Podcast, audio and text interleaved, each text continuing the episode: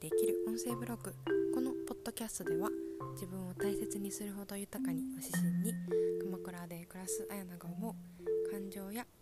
心のこと対話を通して伝えたいなと思った小話をお届けしています、えー、皆さんこんにちは。私は今歩いてます。はい。あのー、半月ぶりに鎌倉に戻ってきて駅から自宅の道を歩いてて改めて私はここが好きだなと、えー、感じていたりしました。あとはですねあの7月誕生月ってこともあってその半月空けてる間にあの帰ってきたんですね。ご近所さんがあの4つくらいあの家のドアの前に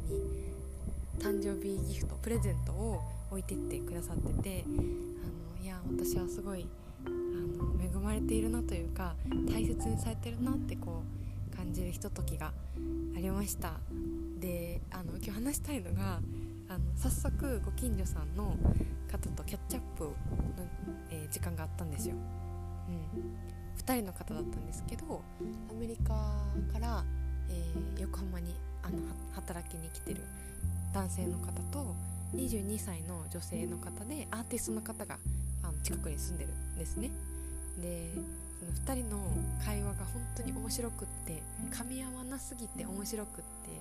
てでどういう感じかっていうとあの少し前に「台風好きですか?」って言われて混乱したって話をしてくれたんですよね。うん、でよくよく聞いてみるとあの台風って台風ではなくてあの台風の美味しいタイ料理屋さんをあの見つけたからその話がしたかったらしいんですよ。なんか本当にこんなたわいもない話とかをして笑ってる時間があったんですけど面白くてご近所さんすごい好きだなってあの昨晩感じました。はい。ということであの余談から入りましたけれども、えー、今日のテーマですね。先日言葉の解像度の、えー、ネガティブ編みたいな話をしたんですけど今日は、えー、言葉は共通してるんですけどイメージの解像度について、えー、お話しします、うん、で結論なんですけどあのポジティブな想像いい想像こうなりたいなとか、えー、こうしてきたいなとかこんな時間素敵だなみたいな自分に対してとか周りの環境に対して思うことが描ければ描けるほど実現可能性が高くなるっていう話が結論なんですよね。うん、そうあのもしこの世のものが良いこととネガティブなことに、えー、分けられる分けられるなら皆さんはどっちの想像の方が、えー、浮かびやすいな想像しやすいなって思いますかね。えば何かやりたいことは何かなって考えた時に浮かぶのはどんなことですかね、まあ、浮かばない人もいると思うんですよ。うん。なんかそもそも今の仕事がなんか深夜2時まで仕事して徹夜でで翌日の朝まで頑張って締め切りに間に合ったけれどもその日はずっと疲れていて、えその日の仕事が終わんなくていっぱいいっぱいだったみたいな。なんかだから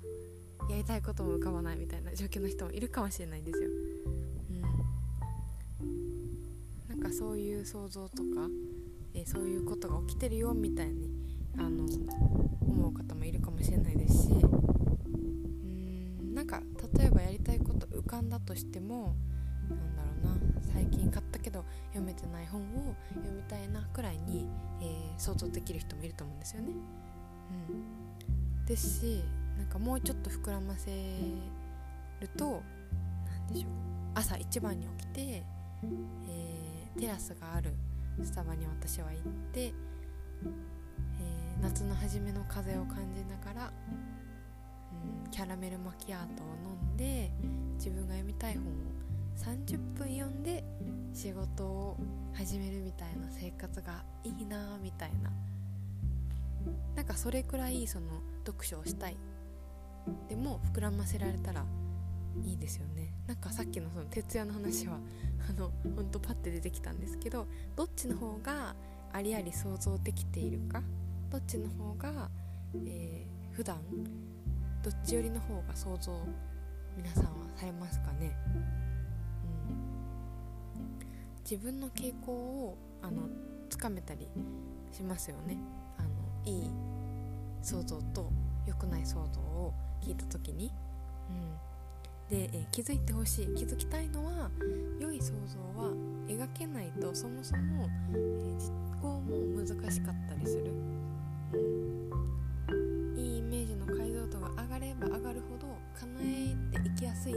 と思うんですよ、うん、そう。だから自分がそのいい気持ちになれることとか欲しいものを考える時間ってどのくらい取れてるんだろうかっていうところですよね。なんかイメージが先でも言葉が先でもどっちの方が、えー、想像しやすいか、うん、そう。想像しやすい方がきっと無意識に考えてたりとか、うん、してる方を日常でねだと思うんですよね。私は結構ネガティブの方の話の方が一瞬でイメージがありありとできたからあのあそっち寄りなんだな。じゃあ、えー、どうしていこうかみたいな話なんですけど良い想像は解像度が高いと実現可能性が上がるというお話でした。はい今日はこんなところにできたらと思いますが最後にお知らせをさせてください、公式 LINE に登録してくださった方限定に、えー、今プレゼントを配布しています。気になる方は概要欄の公式 LINE をチェックしてみてください。ということで最後まで聞いてくださってありがとうございます。また次回の配信でお会いしましょう。